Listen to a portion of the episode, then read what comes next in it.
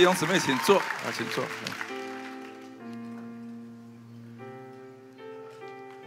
啊，我真的很谢谢啊，我们的啊牧师跟师母请我来啊。其实我自己把自己封闭了相当久了一段时间啊，因为我们啊，我去年跟我的姊妹在医院里面啊，我们啊待蛮长的一段时间，我自己也住院住了一百多天啊，我陪我的姊妹，然后后来她八月就安息了。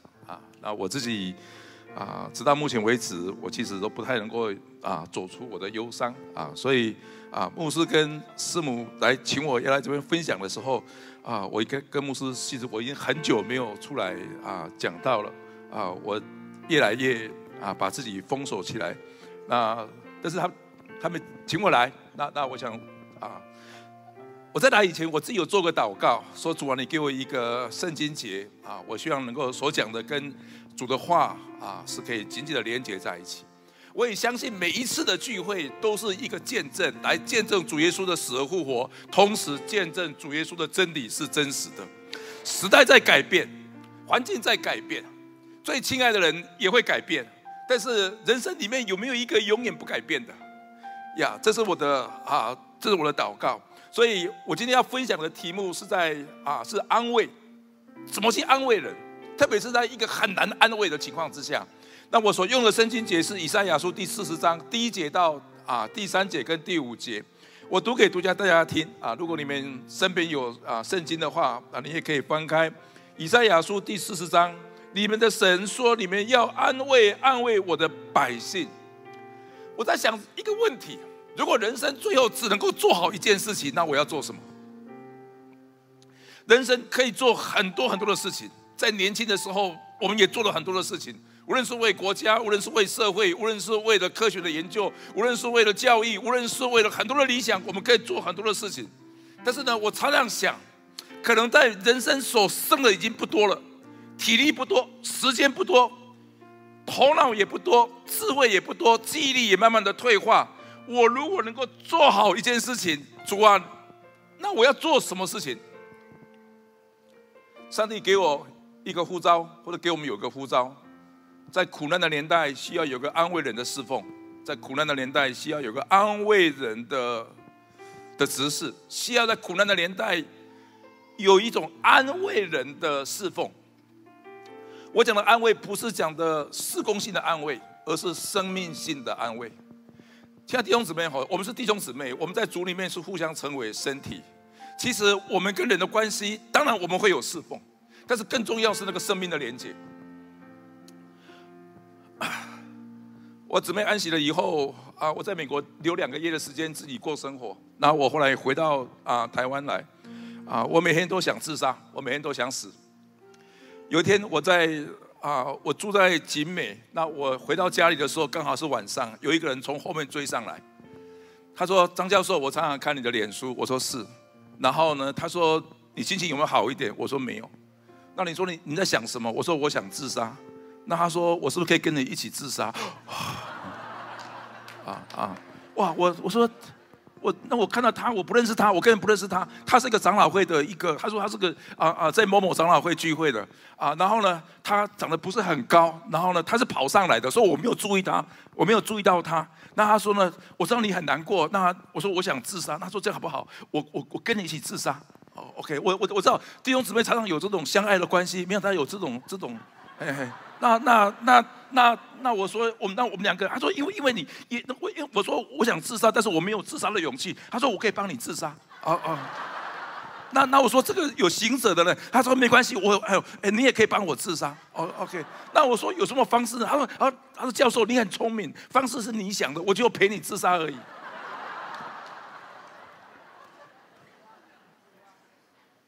你们遇到过这种弟兄吗？应该应该没有遇到过。我我从来没有遇到过这种弟兄。那我也不认识他。然后呢，啊，他说，他说，我说，我真的很高兴啊！原来有人当我要自杀的时候，有人可以陪我。他说，对，我可以陪你。那那我说，我说你为什么要陪我自杀呢？因为我说我我说我姊妹安息了，我走不出去。他跟我讲说说，老师老师，我是一个马拉松的选手，我所有的比赛我都没有赢啊。那我说哪个比赛你想赢？他说东京有一个比赛是有名的比赛。他说呢，我想去跑，但是呢，我连资格赛都跑不进去，因为我从来没有赢。我是一个失败的马拉松的选手。哇！所以呢，他说老师，下一次你找我，我跟你一起走。哇！我这个时候主啊，你真是安慰人，你真是安慰人，连想自杀都有人陪你哇！然后呢，我过了两个礼拜啊啊，我我经过集美的菜市场啊，又一个人跑上来，就是他啊，反正他无论什么时候都都都是在跑啊，他连红绿灯他都可以跑过去。然后呢，哎，我说哎，他说教授好不好？我说我还是不太好。那我他说什么时候？要要我我说，呃，我问他说，你什么时候要陪我自杀？他说老师，我已经不自杀了。呃，他说因为我上一次的马拉松我跑赢了。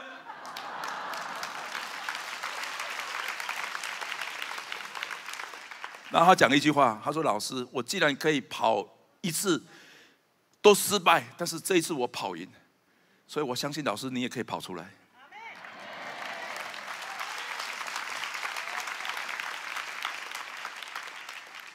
我从来没有想到，上帝安慰人是这样安慰人的，并且他他跑完，他讲完以后，他他他又跑着离开，并且前面还是红绿灯，前面还是红灯，他就跑过去了。那我说你要给我机会了，你不要被车撞死，你要给我机会。上帝不断的用一个安慰的侍奉在安慰人，因此我们的关系不是只有事工的关系，我们的关系不是只有一起。一起享受的关系，我们的关系是一个生命，是在教会里面，主是我们的元首，我们是他所有的肢体。所以的话，我们的关系是个生命以共的关系，是个一同受苦、一同喜乐、一同来背这个重担的关系。我今年的除夕是是禁食的，因为我只有一个人，菜市场也关了，超商也关了。我只有一个人啊！我有一个女儿，我的女儿在在美国的马里兰，她是刚好是距离我十二个小时，啊，她也结婚了。我也叫她不要回来。我说，我跟她讲说，爸爸可以自己面对这个家，慢慢的留下来。那我知道别人都在啊，除夕夜快乐的在一起，我呢，我尽食祷告。我什么时候睡觉？晚上七点钟去睡觉。所以我今年的元宵节，你猜我怎么做？我还是禁食。OK，我每天都是七点钟睡觉。我难过的时候，有一天我很难过，很难过，五点钟就睡觉了，睡到隔天的十点半。哇，你怎么这么会睡啊？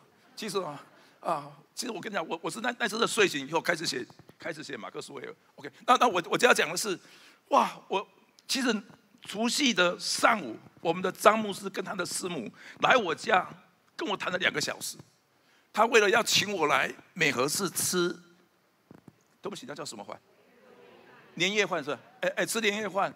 然后呢，詹姆斯跟张师母来的时候，还在我的我们家的门口等了几分钟，五分钟到十分钟。为什么？因为他们敲门怎么样呢？我没有回应。为什么？因为我不是主耶稣了。OK OK。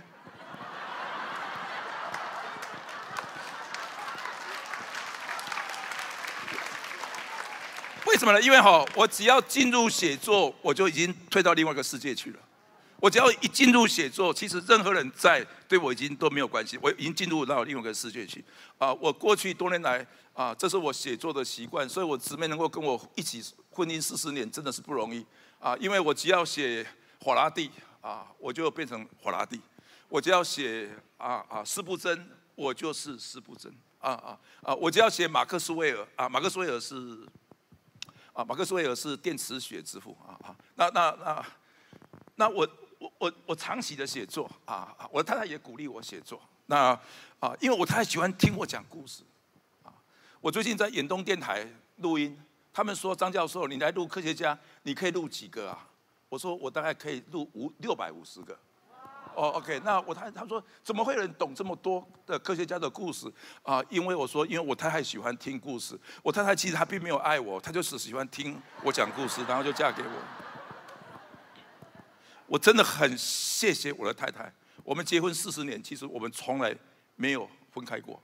我们最长的分开是三天，呀，所以我现在会很难过的原因就是，我是然后我在那个年夜饭啊，张牧师跟张师母来我家里，然后我因为已经进入了马克思威尔的的的的时代，我在那边写热力学跟电磁学，所以他们无论怎么敲门，我都听不见。后来不知道怎么搞的，我说哎，好像好像怪怪的声音哈，哦哦，OK，然后呢啊。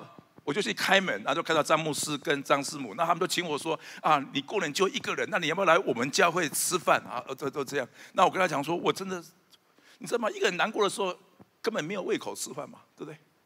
一个人如果哭过的话，你上午哭过的话，你整天都不会想吃的。我我自己长期的经验，这种这种，我曾经有一阵子，大概每天上午只有吃一个饼干，中午进食，晚上进食。OK，其实也不用进食的，就反正就是没有胃口。然后呢，詹姆斯跟张师母呢，他们家谈了两个小时。然后呢，后来我还是没有来，所以我那天很难过，很难过。我就一个人在家里，七点钟一到，我就去上床睡觉了。哎，就有人敲门。哦，对不起，他没有敲门，他自己有钥匙，他自己就进来了。OK，OK，啊，因为啊，我就一个人嘛，所以所以我要把这个钥匙放在我的学生的那边啊，万一然后呢，他们他们他们都有手机帮我定位。只要我那个定位一直没有移动，他们就冲进来，可能我已经走了。哎。他们已经冲，哎，我现在讲的是，他他坐底下了，OK OK，他他们就就冲进来，那我还在睡觉，我说你们干嘛冲进来？他们说因为你的手机都没有动，你的信号都没有动。天哪，我说连，这这，然后呢，啊。詹姆斯跟张师母来找我，那我还是拒绝，说我不要，我我我是个苦命的人，我是个可怜的人，苦命的人就应该有苦命的自己的结局啊啊！我常我真的真的我我常常想说，我姊妹的早死是不是我犯了什么错？我姊妹的早死是不是我亏欠她什么？我我一直都在这种这种这种控告的里面，所以我觉得我这样的受苦是应该的。好，那我就进食。晚上七点钟有学生进来了，学生进来说：“哎，老师啊。”你怎么？你我知道你一个人在这里。我说是啊，我一个人，我我也没有地，我也没有地方去。那老师，那那我他说我就陪你过年夜饭。我说我不用陪，年夜饭大家都团聚。你是有孩子的，你是有太太的，你要回去，回去跟他们一起。他说老师，我们昨天已经守过了，因为我今天要来陪你。然后呢，我我问他说，那你有没有吃饭？老师的冰箱是空的。OK，他说老他说老师，我不需要吃饭，我就是要陪你。那怎么办呢？我想到美和市有个年夜饭，哇！美和市的年夜饭，我，哎呀，我怎么会？我以前是个很幸福的男人呢，每天有人给我煮三餐的，我弱到，然后呢，我跟他出去的时候还叫不到计程车，OK，除夕夜没有计程车，对不对？OK，然后呢，我们叫那个什么 Uber，对不对？也他也不来。OK OK，那后来我们就搭着一个公车，还好还有公车，那搭到那个美和市的门口。然后我想说，他们都应该散掉了，我们只要拿点啊啊供完了，剩下的啊，我们包一包就就走了。我我们就包一包就走了。所以我们从后面这样像小偷一样，哦 OK，我啊我们就偷偷的进来。为什么？因为我们只要供完，我们只要一点供完就可以维持我们今天的生活。结果一进来就被张牧师看到了啊。啊，张牧师看到，然后就把我们叫到前面去。啊，我只要讲了这一点，我们真的需要被安慰。我们真的需要被安慰。我们的生命，我们的关系不是只有，不是只有见面点个头，哈嘞哈嘞，这个哦，我们不是这个关系而已。我们是在困难的时候，因为有我，我可以挺你；因为有我，我可以挺你。我们真的，我相信我们最好的朋友是这样产生的。我相信我们最好的同工是这样想产生的。我相信我们最好的朋友是这样产生的，不是一起经过快乐的日子，不是一起经过顺利的日子，不是一起经过人生那种光明亮丽的日子，而是在那种已经每一天不想吃饭的时候，有人说：“老师，我是不是可以来陪着你？”上帝给我们这样一个护照，你们的神神说：“你们要安慰安慰我的百姓。”两点，苦难的时代需要有人得安慰。苦难的时代需要有人去给别人安慰，但是我跟你讲，安慰别人是很难的。为什么难？第一个，别人在深度的悲哀里面，你不知道怎么安慰他；第二个，安慰别人的果效是超级不好的。有时候安慰一年、两年、三年，他起不来；安慰一个礼拜、两个礼拜，他还是起不来，并且还越来越糟糕。安慰是一个非常没有功效的一种侍奉。你如果安慰一个健康的正啊啊一个一个一个健康的人，一个顺利的人，其实他可以做很多事情。但是你是安慰一个想死的人，一个一个想自我放弃的人，一个一个想说我再也起不来的人，请问功效在哪里？你几乎没有功效，你所有的投入可能都是一场浪费。你只能说我这个事情是为神而做而已。还有一个，你去安慰别人的时候，你要很小心，因为你可能会受伤害。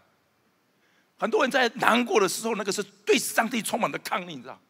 对于那个、那个、那个，哦，我、我、我今天我来来到这个教会哈，对我最帮助的是你们在唱诗歌的时候，我竟然没有哭。你们刚在唱那首诗歌，上午第一场唱那首诗歌，我以前好听诗歌我都这样？我都到教会的最旁边去，然后就这样。我是一个歌唱的能手，我跟我的太太在长期的病院里面，每一天唱十首诗歌，这些诗歌就是我们现在唱的。然后我太太走了，你今天叫我怎么听这个诗歌？所以我常我家，我以前到教会去，我都会早到十分钟、二十分钟，跟我太太这边祷告。我太太走了以后，我都晚到三个三晚到三十分钟或四十分钟。为什么？等他们把诗歌唱完了，我再进去。为什么？因为每个诗歌里面都不断的提醒我当时的场景。那我面对的是我太太的时候，请问答案是什么？没有答案。请问做什么？没有，没有什么原因就走了。连医生也说没有什么原因。所以我我正在讲说，我们需要有人去安慰，我们需要来得安慰。在以赛亚书十四章的第三节，就有人说：那么怎么去安慰别人？他说：你要去预备安慰别人的侍奉，你绝对需要有预备。什么是预备？Prepare，Prepare 是什么意思？面对。Prepare 不是说我做什么事情，Prepare 是你就面对的那个旷野，因为里面有人有，里面有人有旷野，总你要去帮助一个旷野，你绝对是进去面对旷野，进去旷野，你不可能在旷野之外说，哎，你要你要看勇敢的啦，OK，你要看坚强的啦，OK，你要刚强了，你要勇敢了，你要看开了，你要加油了，你告诉我怎么加油？为什么？因为他们没有预备，他们怎么讲都是都是这个。并且有些有些话是很伤人的啊！我姊妹走的时候，有人跟我讲：“你姊妹终于走了，因此你可以为主而活。”那我说你，那我说你先生主不早走，让你为主而活。OK OK 啊！有人告诉我说：“姊妹是你的偶像，偶像拿走以后，你就哎，我说天哪！”这 OK，这种话很多很多。有时候我，所以我会有一阵子不敢去教会的原因就这个，因为他们会告诉你：“哇，你你现在终于啊，这个这个偶像被。”我都不知道怎么说，我都不，因为他们讲的话都对，但是他们没有进入我的感觉，就来说这些话。我真的告告告诉你们，圣经告诉我们有六点，怎么去帮助落在悲伤里面的人。第一个，他说悲伤的人像在旷野一样，旷野是没有声音的，旷野是只有自己一个人的。我每天上午四点半起来，我自己一个人；我到晚上八点钟睡觉，我还是自己一个人。能够陪我的是谁？能够陪我的是电视里面。打撞球的，刚好英国的啊，英国的那个撞球比赛，所以对，不然的话就是那个篮网，不然的话就是那个网球比赛，不然的话就就就就就是我没有声音，我在一个一个一个一个没有声音的世界里面，所以我必须长期，我常常去坐在马路的旁边，搭搭公车的站，那我一个人坐在那边，我不是为了等公车，我为了听那个公车哦的声音。我必须去搭捷运，从那个从那个从那个从那个新店捷运站搭到松山的捷运站的的的的的那个底站，然后听到啵啵啵啵啵啵啵啵啵，听到那个那个那个声音，因为我活在一个一个没有声音的世界里面，所以如果有人有上帝的呼召，你要去帮助别人，你如何在人家生命里面产生一些声音？不是呼叫型的声音，不是教训别人的声音，不是我跟你解释的声音。啊，我曾经有一个弟兄来来来来帮助我，他就说：“你姊妹的死应该有人负责任。”那我说：“那最后就是我负责任。”所以我就当场打破玻璃，拿玻璃起来。哇，在那个最危险的时候，我有一个四十年没有见的弟兄来敲我们家的门，然后我去开门的时候，我回来看玻璃不见了。所以我这个时候不要去讲为什么，为什么？你不要去讲谁应该来负这个责任。没有理由，或者那个理由是我不知道的，或者是那个理由是有天我们建筑的时候才会知道。更重要的是，还有一个理由，可能自己永远不知道。但是我们在教会上帝的身体里面，因着一个器官的受损，一个一个人的的的的的受伤，别的器官会知道，别的器官会得帮助。所以，我我就要讲的是，当我们落在旷野里面高度的孤单的时候，我们需要有声音。那我我真的很谢谢。在除夕夜的晚上，有一个学生的声音鼓励我来美和，哎美和堂哈，啊啊啊美和堂吃那个年啊年夜饭，我才知道啊台湾的美味在台北，台北的美味在威风，威风的美味还比不上美和。OK OK，那其实不是它特别好吃，是那时候真是饿惨了。饿惨的，真的是饿惨的，因为已经太久没有吃饭了，特别在年，真的也不想吃饭了。等到你一个胃口进来，说哦，这个还是不错的。在旷野的里面，我们需要有些旷野自由。所以你不要落孤单啊！我长期结婚非常幸福，我常常看不惯一些男人到五六十岁还不结婚，看起来四肢还蛮健全的，OK，工作也不错，OK，那我也长期的看不惯啊，有些弟兄看起来都还很不错，怎么一直都始终不结婚？我姊妹走了以后，我就组成一个叫做旷野的蜥蜴团契。因为旷野里面有很多蜥蜴，脸上都很难看，或者旷野的癞蛤蟆团契，OK OK，那癞蛤蟆真有毒的，真有毒的。教会里面哈不喜欢有这种有毒的癞蛤蟆，OK，就是有这种这种有毒的。所以我们教会里面有些弟兄吼，永远你不肯跟他握到手，为什么呢？他会晚来，然后很早就走，他永远都是边缘的人。那这种人如果很多的话就麻烦，你永远打开前门，你的后门都是也是开的。那我就开始呢有个感动，我说主啊。旷野，我们需要有朋友，但是有没有谁像我一样是活在旷野里面的？有，就是旷野的蜥蜴跟旷野的癞蛤蟆。OK，啊，所以我就每一天，呃，不是每一天呢，一个礼拜有三天，啊，至少至少礼拜天聚完会，我就在外面看看谁是癞蛤蟆。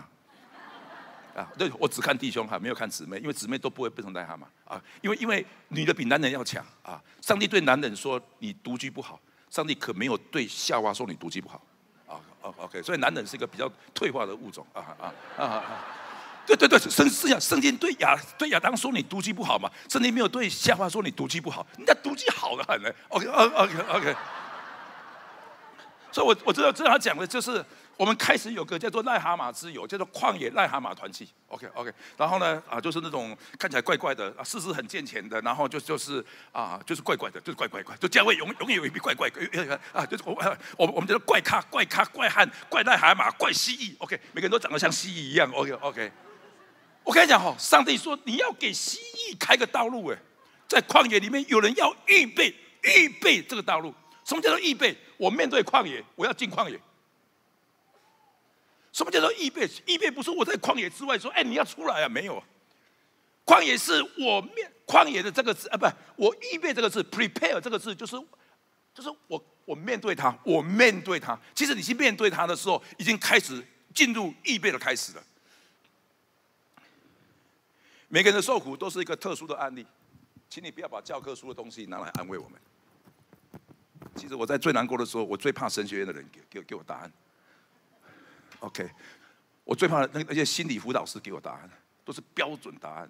我是个大学的教授，难道我不知道这这这我这我不会讲吗？呀，所以我我就要讲的就是，一定要脸上脸丑丑的，然后有病的。OK，我跟你讲哈，也许上帝让我们成为一个像这种进入旷野，我们可以有旷野之友。你要进去，要帮助，要帮助在旷野里面悲伤里面出不来的人，大概你应该要变成一只癞蛤蟆。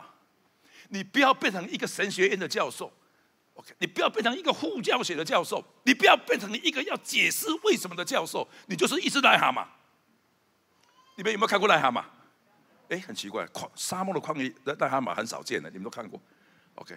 啊，这种这种哈，这种动物哈，沙漠里面动物哈，第一长得很难看，五彩缤纷的动物都是在热带雨林里面，沙漠里面的动物，第一个长得不好看，第二个长得小小只的。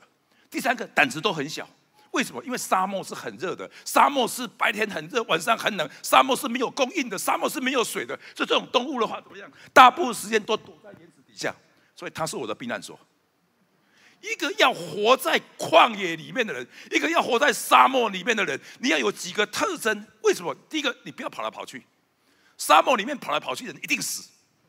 还有一个，仇敌像吼叫的狮子，遍地游行。寻找可吞吃的人，但是你如果没有遍地跟老虎跑来跑去，你如果是站在你的熟悉的地方，只要有几个磐石，只要有几个避难所，应该没有老虎可以遍地游行，把避难所都吃掉。依我所知，没有。所以，一个难过的人，我们需要一个小小的地方。哦，你像我，美和市是我的一个避难所，特别是那咖啡又好喝。哇，美来美和市有个弟兄好会泡咖啡的。泡出来的那个有泡的咖啡，上面还有一棵树。OK，那那呃，那我我这样讲说，你要有几个避难所，我也有，我也有几个避难所啊啊，我我我自己什么知道，我什么时候就会难，就就会就会难过，我什么时候就会看小电影或小电视。OK，平常我都不会看的，但是等到晚上九点钟，哇，我开始家里很只有我一个人的时候，我就上网查一查有没有那种晚上半夜十点钟想陪一个太太过世的男人可以聊聊天。哎呦，竟然是有！哎呀，我就刚刚就是谁？哎呦，是同性恋的团体。对对对对对对对对对对对对对，我没有低估同性恋的团体。我今天不是在谈这个问题，我今天谈的是两个，一个是哇，他竟然可以晚上十点钟陪我聊天。我们教会可以吗？我们教会有一个地方。晚上十点钟陪你聊天吗？没有。我现在讲我的教会，OK，真的没有嘛？没有嘛？我我今天晚上十点钟，我打我打打电话打到你家里去，你就说啊，这这这这么晚了你还打电话来？他告诉我说，如果我去，他可以陪我聊天。OK，第二个，啊啊，因为我的情况很不好，我也不不敢去污染啊有同性恋的人。OK OK，那我我真的讲，我真我真的在是讲，在沙漠里面，我不能够移动太多的地方，我定几个地方，然后我过得非常有规律的生活。为什么？因为第三个，神说，当我们在难过的时候，他告诉我们很清楚，当我们在难过的时候，会有高高低低的地方，高高低低的地方，那个情绪一起伏啊！我算过，我每一天哈，大概要面对七个七个波浪，七个波浪。那长的话二十分钟，啊不，长的话四个小时，短的话大概是二十分钟。一天来几个？七个到八个。那你说你怎么这么清楚啊？因为我学物理的，所以我都会记录时间。好无聊哦，真的是好无聊啊！也就是说，你同时会有两个波浪在你的身上，那我的我要怎么办？我要这样？为什么？因为波浪把我掩盖了，我根本吸不到水，我根本不是我吸不到空气的，不是不是吸不到水，我吸不到空气的啊！所以我要我要很辛苦，很辛苦，很辛苦，很辛苦。这个时候，如果有人啊陪我散步，我也很谢谢。啊，我真的在美国的时候，真的有个弟兄。他已经是大学的系主任了，他还开车来找我，上午开车来找我，陪我散步，啊，我们无所不谈，啊，无所不谈，谈谈过去快乐的日子，谈谈过去难过的日子。我有个弟，我有个弟兄，他是一个一个美国一个很大的教会的主任牧师。当我要拿玻璃割腕自杀的时候，他刚好来敲门，然后呢，他就陪我三十三天，每天上午、中午带很多便当来，当场要看我把它吃掉，因为他知道我每天只吃一个饼干。三十三天，我说你是教会的主任牧师，你们教会好多人。他说我那样，我陪你这个时候最重要。我我我讲，就那个那个那个那个在旷野里面，在沙漠的里面，在那个波浪一波又一波的里面，有人把你当成是个弟兄，说这是我的弟兄，这是我的弟兄，我的弟兄更重要。他能够，其实我对啊，我从台湾去的，我根本不会在他教会怎么样。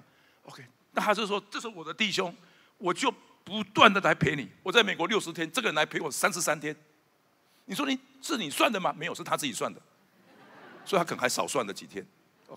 OK，那我我就要讲的就是，当我们在高高低低有情绪的时候，上帝应许我们那个要消平的，要消平的。当我们有很多情绪的时候，请问怎么消平？啊，我今天不是提供一些方法。啊，因为每个人都不一样，所以我没有一个叫做 general principle，我没有那种叫做共用每个人可以用的方法。我在这个时候开始，当我的情绪高高低低起伏的时候，哎，高低起伏，我会怎么样呢？我会在台北市的罗斯福路大声喊着我太太的名字。我会在啊某些的公路上，我会大声的喊着我太太的名字。OK，那一边喊一边哭，说人家会以为我是个精神病人。我我实际上昨天还在喊，因为那情绪来的时候根本不是我能知道，根本不是我能够控制的呀。所以啊，昨天我我还给詹姆斯一一个电话，说也许你们主日啊可能要安排另外一个讲员了啊，因为我可能也不见得会来。OK，那詹姆斯说你还是来吧，你还是来吧，所以我就来了。OK OK，我是很顺服的，我是一个很顺服的。哦哦 OK，那我就要讲的就是说。在这个时候怎么办呢？我对我个人而言，我生活要高度的有规律，不然情绪来来去去的。还有对我个人而言，我现在有长期的写作跟长期的时间，OK，所以我每天大概有八个小时或九个小时我在写作。我的姊妹要走以前，她给我几个交代，她说：“你把马克思威尔，你把牛顿的传记写出来，整个全世界的华人里面，就只有你一个人能够写这个。”她讲的是对。讲的是对啊，因为我们去过很多的地方，包括马克思威尔的小学、中学、大学、实验室、教会，其实我们都去过了，还在那边住一阵子。所以，我我正在讲那个、那个、那个长期的做一件事情，可以很帮助一个人。长期的读一本金庸的小说，可以帮助一个人度过情绪的起起伏伏。长期的看一个东西，可以让你的精可以过得起起伏伏。所以这个时候就很重要了。如果有人要进来帮助我们，给我给我们一本好书吧。有人如果要要要要来帮助我们，就给我们看一部好的电影吧。OK OK OK。有人如果要进来，让让我们来来听一首好的乐曲吧。我平常不太喜欢莫扎特的音乐，我在这个时候，我其实非常需要莫扎特的音乐。莫扎特的音乐有个特别的一种喜悦跟跳跃，是贝多芬所没有的。OK，啊，对不起，也呃，也也许我对音乐的了解是有限的，但是我我就要讲的是，我们需要有人陪，我们需要有人在高高低低的地方要改成平坦，在有高山低谷的地方要填平。我们千万不要给受苦的人说，你还要再爬过一个高山，你才能问题才能解决。千万不要给受苦人说，你的太太已经过世了，所以你要忘记你的太太，你才能够走出你的悲哀。请问我怎么样忘记我的太太？我我我说，请问你自己有没有忘记你的配偶？他说没有啊，他说没有，你你怎么知道我我要我怎么样？我们有很多很多，啊啊，那那那那个。啊，甚至有人问我说：“哎，文亮，你应该去吃一些一些药，吃一些药，吃药的话可以让你的精神稳定一点。”那我就告诉那个医生说：“你是给我开个证明吧，因为我的太太要我写马克·斯韦尔跟牛顿，我是不是吃了药以后，我还能够了解马克·斯韦尔跟牛顿在讲什么热力学跟电磁学？”医生说：“对不起，这个证明没办法开。”OK，OK。所以我到现在我都还没有吃，我到现在我还没有吃哈，因为我还在中医哈那个平坦的路，平坦的路，所以。要帮助一个人，这个是一个蛮好，这个是一个非常慎重的一个呼的一个呼召，可以带我们走过去。还有一个是我最喜欢的，就是那个崎崎岖岖的必成为平原。我的国语不是很标准哦，所以我我刚我不不不知道在在在在念什么。以赛亚书的第啊第四章，他说哈，你根本不可能离开那个困难的地方。其实有人进来帮帮助你，你也不可能离开。为什么？因为那个地方，那个叫你寸步难移的地方，会成为一个 plan，一个平原，一个丰富的平原。我们的流泪所浇灌的，会成为一个泉眼之地。我我们那个那个那个那个流泪叹息所耕耘的，会成为你不知道，会成为很多很多的美好的东西长出来了，美好的成为别人的祝福，我们都不知道。我们都不知道。我这个大学教授，我喜欢讲话。我姊妹走了，再也没有人跟我讲话。然后我的学生就跟我讲说：“老师，你要不要唱几首，唱几首台湾的民谣？”，所以我就这边唱《捕破网》，你们听过吗？啊，《相思海》有没有听过？啊啊，听过《星星知我心》有没有听过？啊啊，听到《难忘的凤凰桥》。南南蒙的红红狗，OK OK OK，这这种歌大概现在都已经不会唱了。我学生说：“老师，你只要唱，我们就听。”他们听完以后说：“老师，台湾就是你最会唱歌了。”好，我就说：“台湾没有人像你这么会唱歌的。”他说：“台湾的台湾的流流行歌被你这样一唱，好有感情。”我说：“为什么？因为他说所有的歌星唱歌后面都要有音乐，只有你唱歌后面没有音乐。”他说：“那个要实力很坚强的人才敢这样唱，并且还不会走音。”哦呦天哪！我说真是会安慰人，真是会安慰人。OK。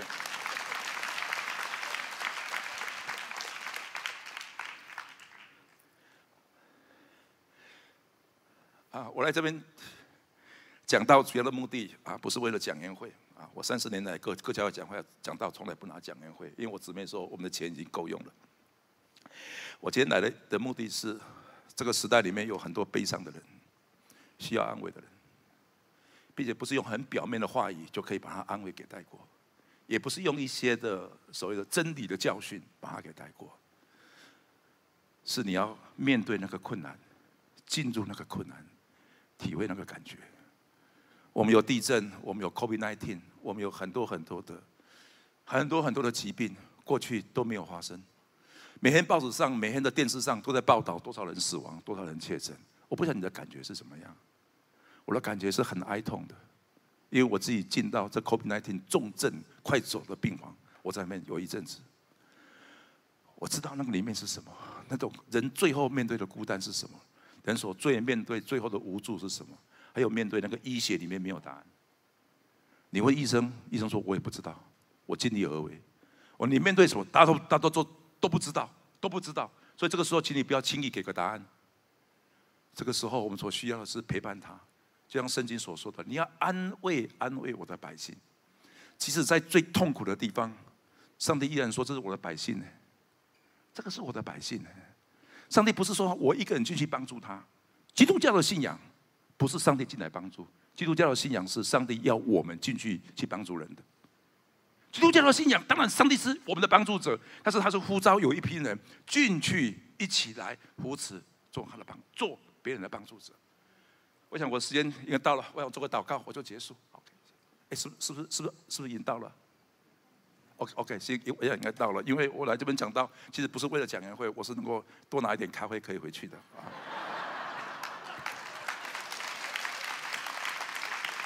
我以前讲到，从来没有要求人家要给我咖啡、给我饼干，因为我太太我太太自己会做。但是我要跟你讲哈，一个男人在家里什么都不会煮，我只会煮蛋炒饭跟煮生力面。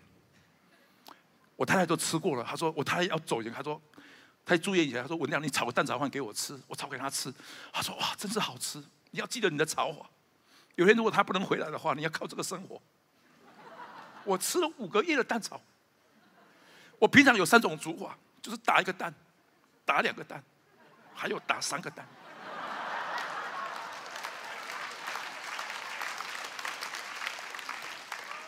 然后呢，我煮生力面，所以现在很多教会请我去讲道，我就说我是不是可以换一个爱心餐来给我？因为在沙漠里面的人是没有好吃的，在沙漠里面是没有供应的。当然，我上午需要去去捡我的玛拉，但是呢，我三餐里面我需要有人来供应。那我可以去跟邻居敲门说：“哎，你你们家冰箱有剩的，可以给我吃吗？”